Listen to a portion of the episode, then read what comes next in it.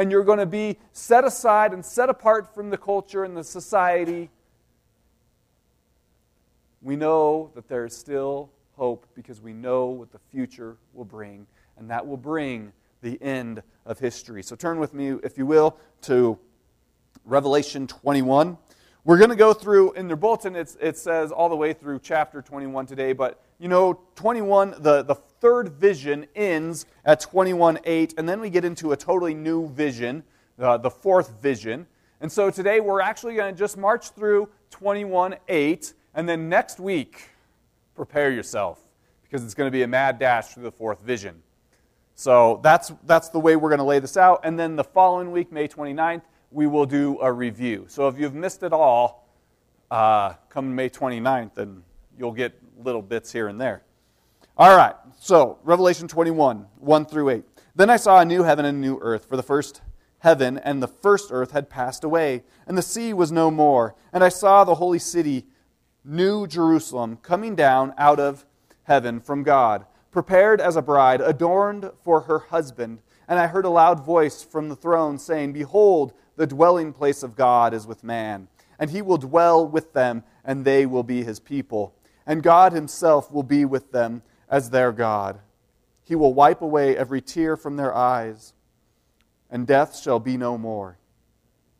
Neither shall there be mourning, nor crying, nor pain any more, for the former things have passed away. And he who was seated on the throne said, Behold, I am making all things new.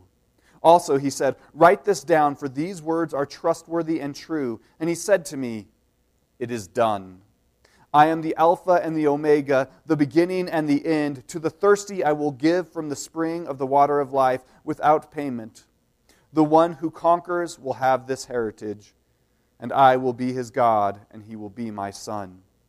But as for the cowardly, the faithless, the detestable, as for murderers and the sexually immoral, sorcerers, idolaters, and all liars, their portion will be in the lake that burns with fire and sulfur, which is the second death. So that is how the third vision ends.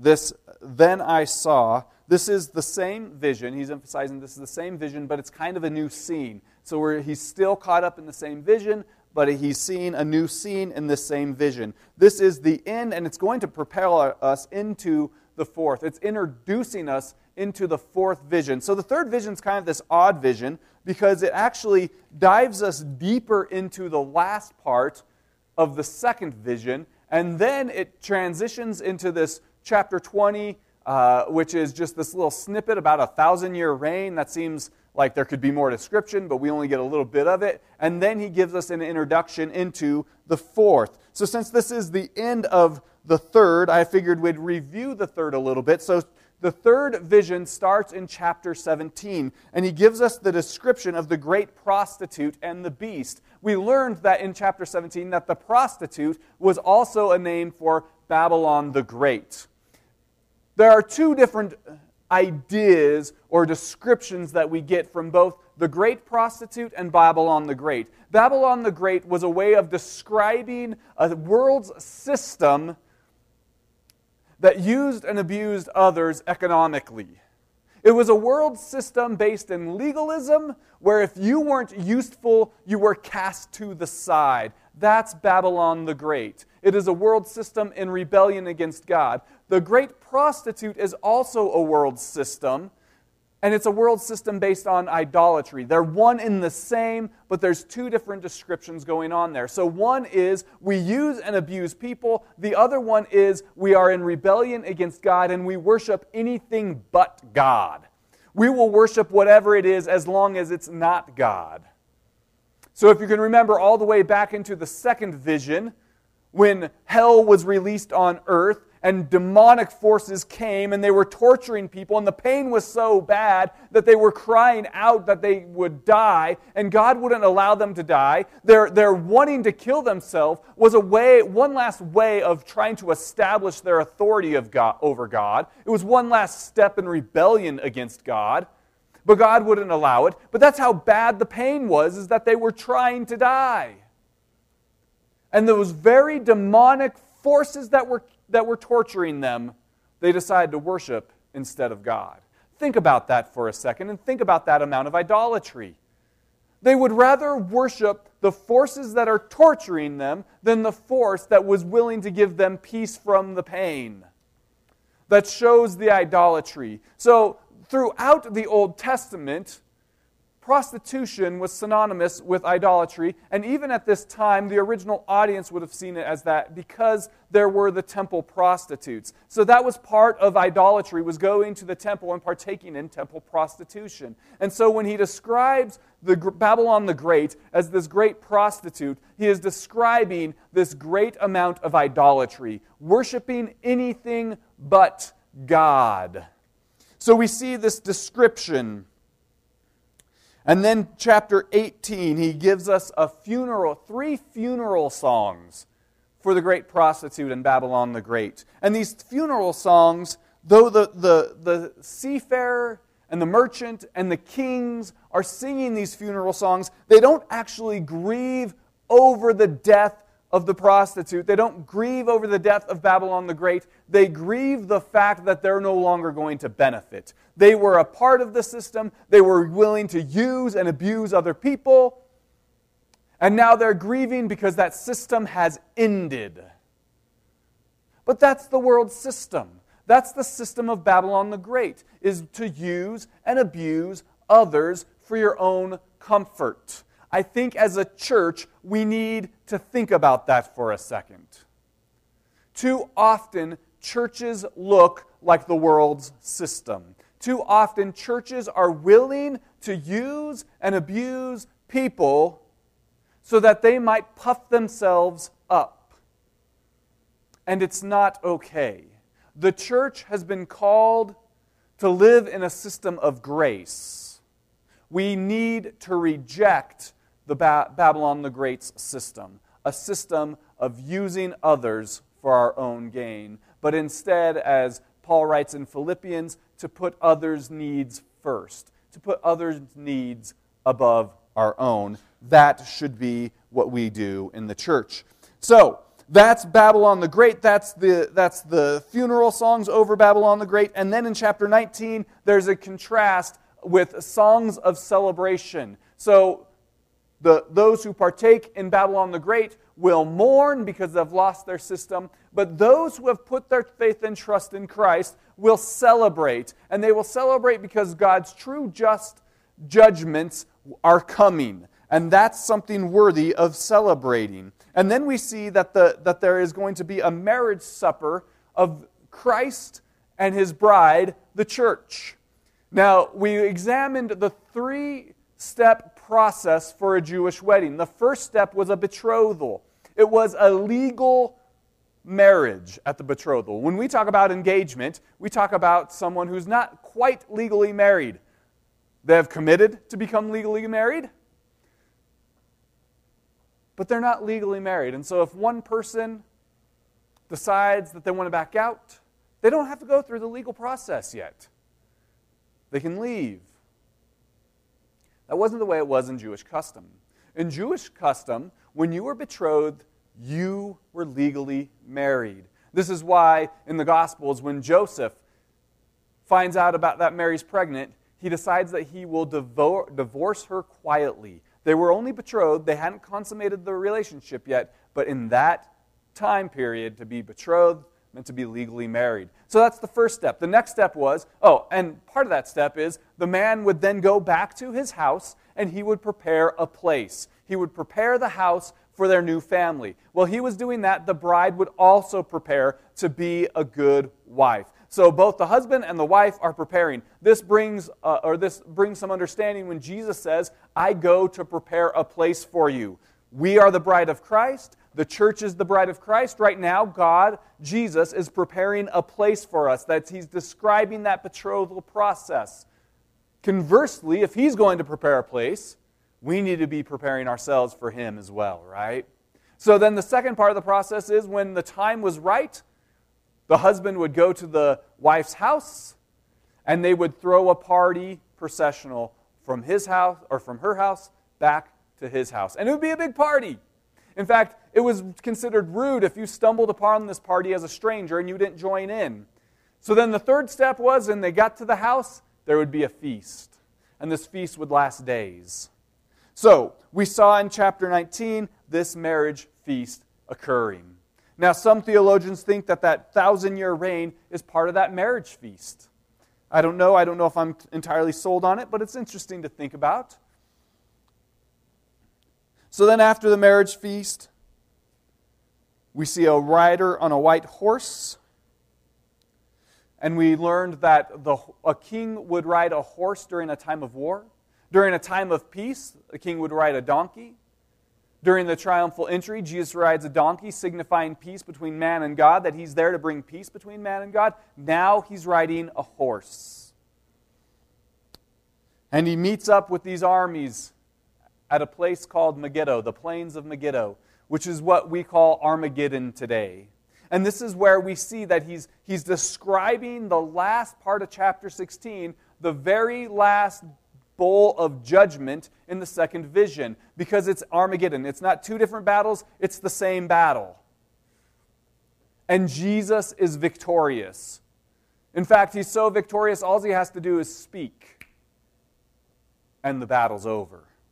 After the battle's over, we pick up in chapter 20, and that's when an angel locks Satan down for a thousand years. And Jesus reigns for a thousand years. And after he reigns for a thousand years, they let Satan loose. And instantly, he gains an army to battle against God. And this is to reveal man's depravity, man's wickedness. They lived in a perfect system, they had the ability to live in the perfect government. Now, I like our government, but it's not perfect. In fact, any historian can look at any government and say, no government has been perfect. They will get the opportunity to live in a perfect government, and yet, at the end of it all, there will be multitudes in rebellion against God. And it reveals that it's not Satan's fault. That whole say, saying, Satan made me do it? Nah.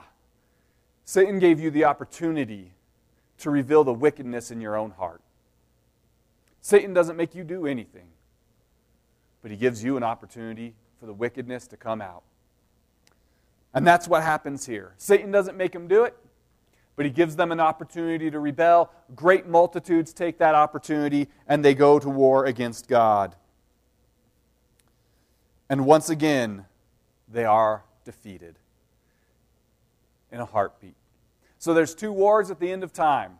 There's the Armageddon War, then there's the Great White Throne, or then there's the uh, Thousand Year Reign, and then there is the Second War that is over in a heartbeat, and it is with the, the end of that war that Satan is thrown and permanently locked forever in hell. And then we got to the great white throne judgment, and this is Jesus rewarding believers and judging non believers based upon their action. And that is where we usher in the end of history. Because from then on, God will take the reins. God will be in control. And unlike what happened in 1992, where we thought we'd never see war again because Western democracy would roll out, God's theocratic reign will be eternal, and there will be no more war. So, after he sees this great white throne judgment, then a new heaven and new earth. For the first and uh, for the first heaven and the first earth have passed away. So we read last week that the that the uh, from His presence earth and sky fled away. So at the coming of God and His holiness and His righteousness, the earth quite literally just dissolves. Now, why does the earth dissolve? Because man brought, when Adam sinned, he brought corruption into this world. That is why we have death. That is why we have diseases. If you've ever wondered why there might be a pandemic, it's because there was a corruptness that came into the world and it infiltrated all of the world, not just our hearts. though that's where it starts from, but then it infiltrates all other parts of the world. So, all of the world is considered at this point corrupted. Now, some people would take that and they say, since there's going to be a new heaven and a new earth, we don't have to be good stewards of this one. We might as well just go ahead and pollute everything and destroy the earth. Uh, that would be a good idea, except God has given us a charge to be good stewards of the earth. So He has given us the earth to be stewards over. It's kind of like, you know, uh, your kid, uh, if you were going to move out of your house, if you were going to move to Alaska here soon, and your kid was like, Well, we're moving, so I don't have to take care of my room. So I'm just going to absolutely trash my room. And you're like, but as a parent, I have given you to be a steward over that room, and you better not trash your room. That's how it's going to be. So God has given us stewardship. We better not trash the room. We want to take good care of the room, just like parents want their kids to take good care of their rooms. All right? So, there, but, but when he comes, the earth and the heavens will dissolve. Now, something that we don't often think about is although the earth will dissolve, heavens here is there's kind of two references that we see to heaven. Uh, it's either the heavens, meaning space, or heavens, meaning God's dwelling place. I think here is literally space. So when they're talking about heaven here, they're not talking about, or John's not talking about God's dwelling place he's specifically mentioning space. So think about that for a second. It's not just going to be Earth that's going to dissolve, but Pluto. We don't need to argue about whether or not Pluto is a planet. Pluto will dissolve as well. All heaven and all earth will dissolve. It will dissolve before the presence of a righteous and holy God because he is so holy that nothing that is corrupt can come before his presence. But we will get a new heaven and a new earth. And the sea was no more. The sea, this is this at first seems a little weird, like we're never going to have an ocean. My cousin who lives in Hawaii would weep over this, but I think here the sea is symbolic. Throughout the book of Revelation, sea has been symbolic. So uh, Uh, it's been symbolic for evil. So the sea gave up the dead.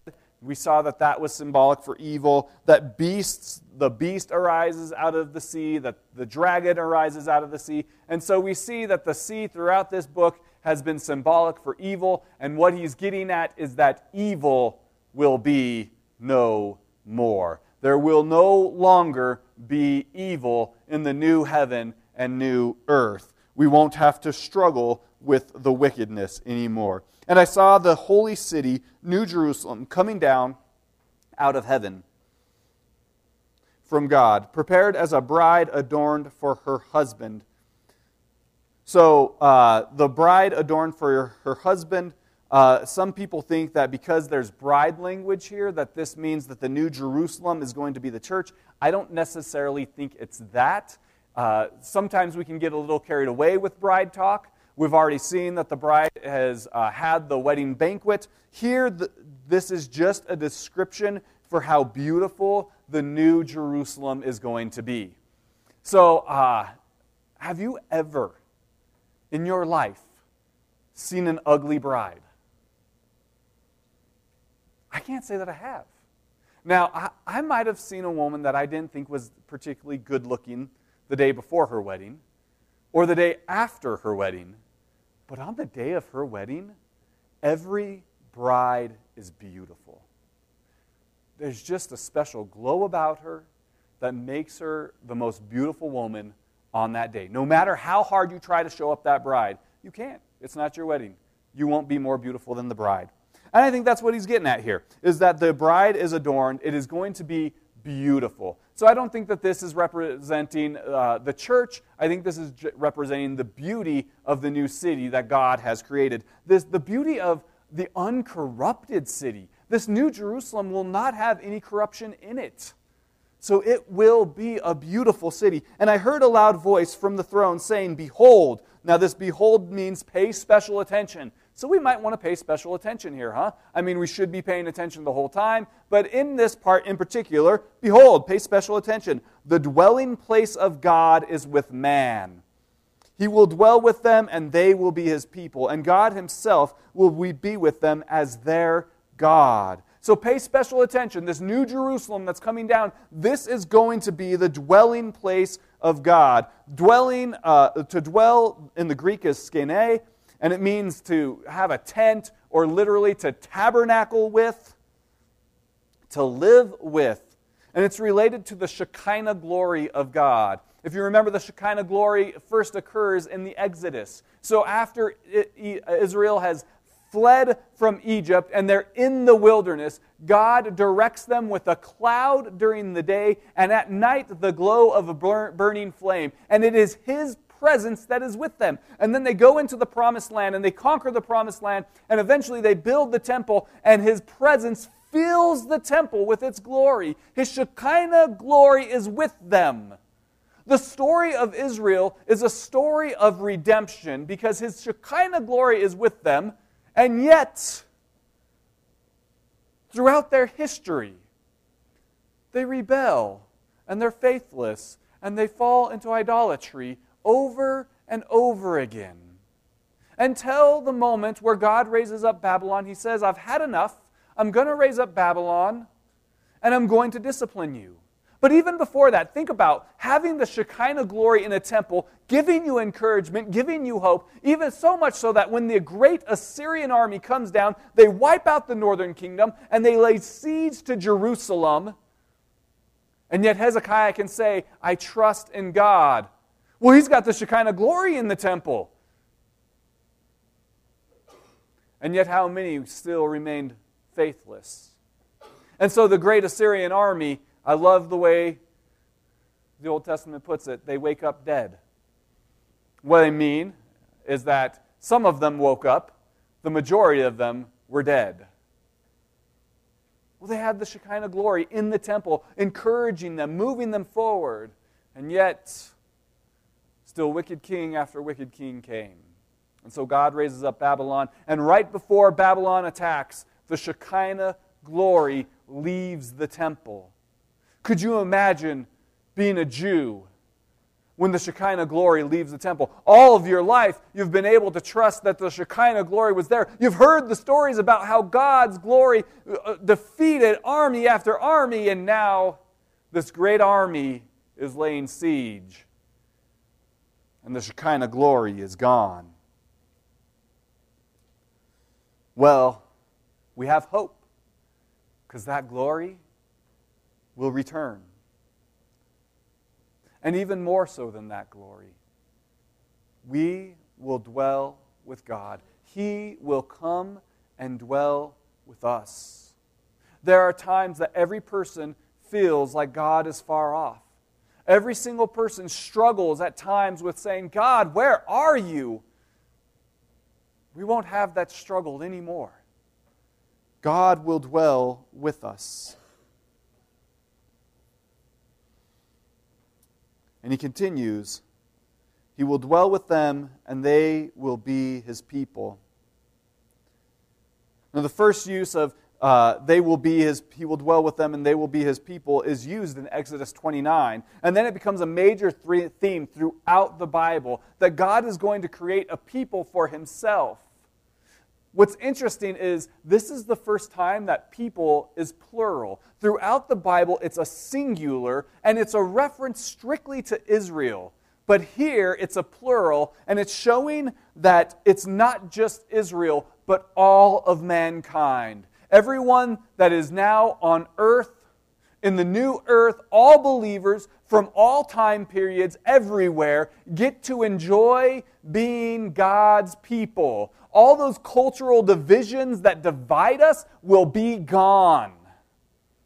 We will be God's people, and He will be ours. All those distinctions that we have to try to separate us will be no more because we will be God's people.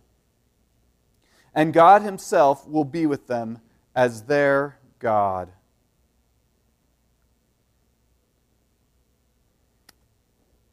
And then he's going to do four things for us. He will wipe away every tear from their eyes.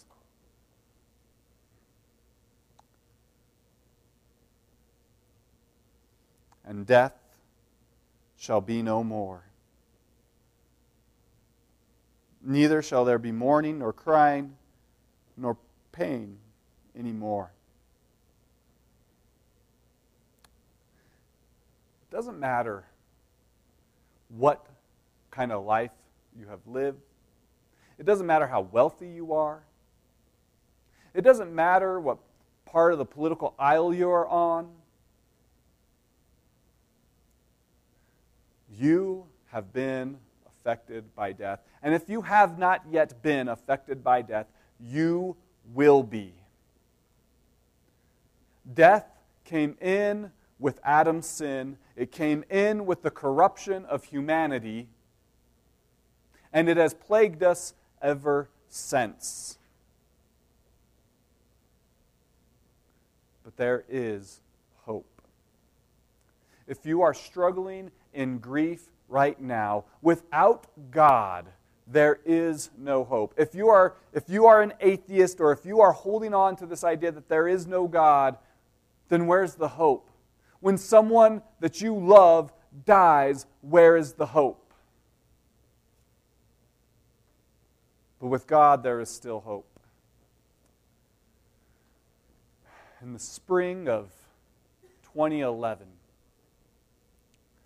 my brother's wife had a stillborn. We went to visit. My brother's a big guy. He's a power lifter. Big dude. I've looked up to him my whole life. And he held his baby daughter and he bawled.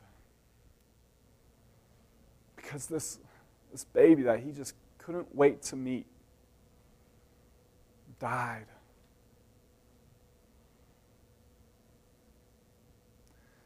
The only thing that gave him comfort was that he will see her again one day. And so he named her Hope, Glory, Comfort. Because they know in Christ there is hope.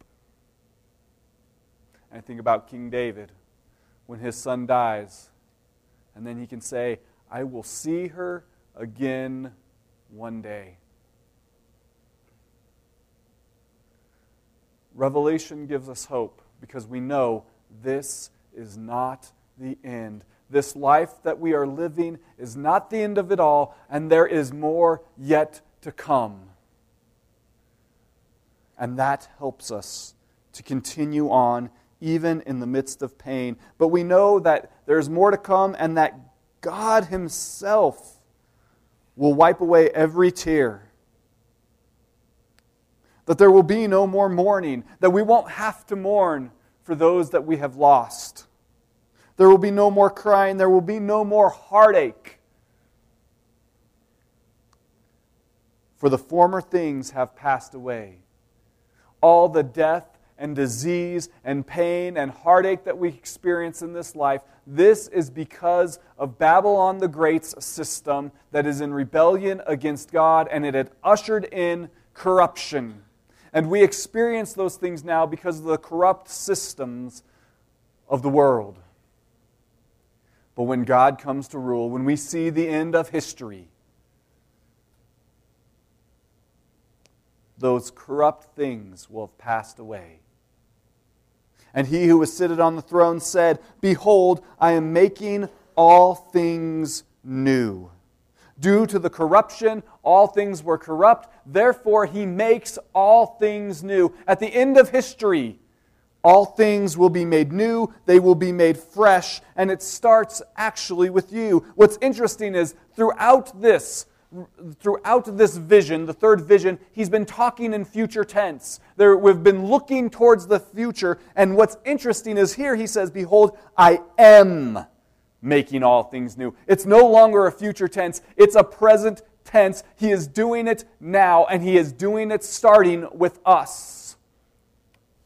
when you put your faith and trust in Christ, when you come to the end of yourself, when you say, God, I am sick of rebelling against you, trying to do my things my own way, and I realize because I have sinned against you, because I have rebelled against you, because I have tried to do things on my own, I deserve death. But you, being in a, such a great God with such great love for me, have provided a way that I can live eternally with you. And when you put your faith and trust in Christ and say, God, I trust the work on the cross, that you paid the penalty for my rebellion, then He immediately begins to make you new. You are a new creation. Paul writes in 1 Corinthians 5 Behold, you are a new creation. The things that have passed away are gone. He has made you new. You are a new creation. Also, he said, Write this down, for these words are trustworthy and true. And so he's emphasizing the truth. And he said to me, It is done. This is the third time we read it is done in the New Testament. Jesus said it on the cross when he paid the price for his sins. God says it at the end of the bowls of wrath when he has poured out his judgment, and his judgment and wrath are finished. And we see it here again. This is the end of history. It is done. The corrupt nature that we have had to live in is done. God has made all things new. I am the Alpha and the Omega, the beginning and the end. Here he's emphasizing his uh, sovereignty and authority. To the thirsty I will give from the spring of the water of life without payment. And here he's being evangelistic. Essentially, he's saying, To those who love life, to those who want to live, cry out to me, cry out to God recognize the corruptness of the world right now, that the world is in decay, and yet God offers life. Cry out to Him, and when you do, He will give you life without payment. It's not something you can earn. There is no way you can earn salvation. You can't work for it. It is simply a gift from God that when you can accept by putting your faith and trust in Him. The, to the one who conquers, I will have, uh, sorry, the one who conquers will have this heritage. Conquer here uh, is all those who are found in Christ. You and I cannot conquer on our own merit. You can't conquer on your own. The only way to be one who has conquered is to be found in Christ. You are found in Christ when you put your faith and trust in Him. Then He covers you with His victory. You can be victorious because he was victorious. You can be victorious because he is victorious. So those are the ones who conquer, are the ones who have put their faith and trust in Christ. And what will we receive? I will be his God, and he will be my son.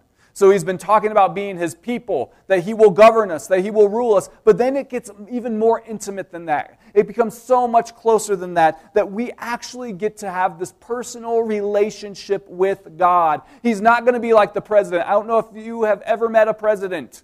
I have not. I've never even met a mayor or a governor. All these people that have authority over us, I don't have a personal relationship with, but I get to have a personal relationship with the Creator. That it's not just I will be governed by Him, but I will be His Son. He'll know me and I will know Him. And then he contrasts that with, but as for the cowardly and the faithless, the cowardly and the faithless are the cultural Christians. What I mean by that is these are the people that call themselves Christians but have never actually put their faith and trust in Christ. I always think about a friend that I had in high school whose mom was a Christian and his dad was an atheist. And so he said, I think I'm half atheist, half Christian. I said, I don't think that's how that works, buddy. If you're an atheist, you don't believe in God. If you don't believe in God, you're not a Christian at all. And we have so many people that are cultural Christians that have never actually put their faith and trust in Christ. But say I'm a Christian because their parents are. Do you call yourself a Christian? If you call yourself a Christian, why do you call yourself a Christian? Is it because you go to church? Going to church won't make you a Christian. Is it because you've been baptized? Being baptized won't make you a Christian. Is it because you do good works? Is it because you read the Bible? Those things don't make you a Christian. The only thing that can make you a Christian is by putting your faith and trust in Christ. By saying, God, I can't earn it. I don't deserve it. And yet you paid the price for me. That's what makes you a Christian. So the cowardly and the faithful, faithless are those cultural Christians who call themselves a Christian who have never actually put their faith in Christ. The detestable as for the murderers, the sexually immoral, sorcerers, idolaters, and all liars, their portion will be in the lake that burns with fire and sulfur, which is the second death. And here's the rub is that describes all of us. You may not be a murderer, you may not have taken someone's life, but something on this list you have done. Even if it's just a lie. Have you ever told a little white lie? Boom, you're on this list. Have you ever lusted after someone? Boom, you're on this list. Have you ever put something over God in your life? Boom, you are on this list. Every single one of us are on this list unless you're found in Christ. The only way to not be on this list is to confess that you're on the list and to realize that Christ paid the price for you anyway.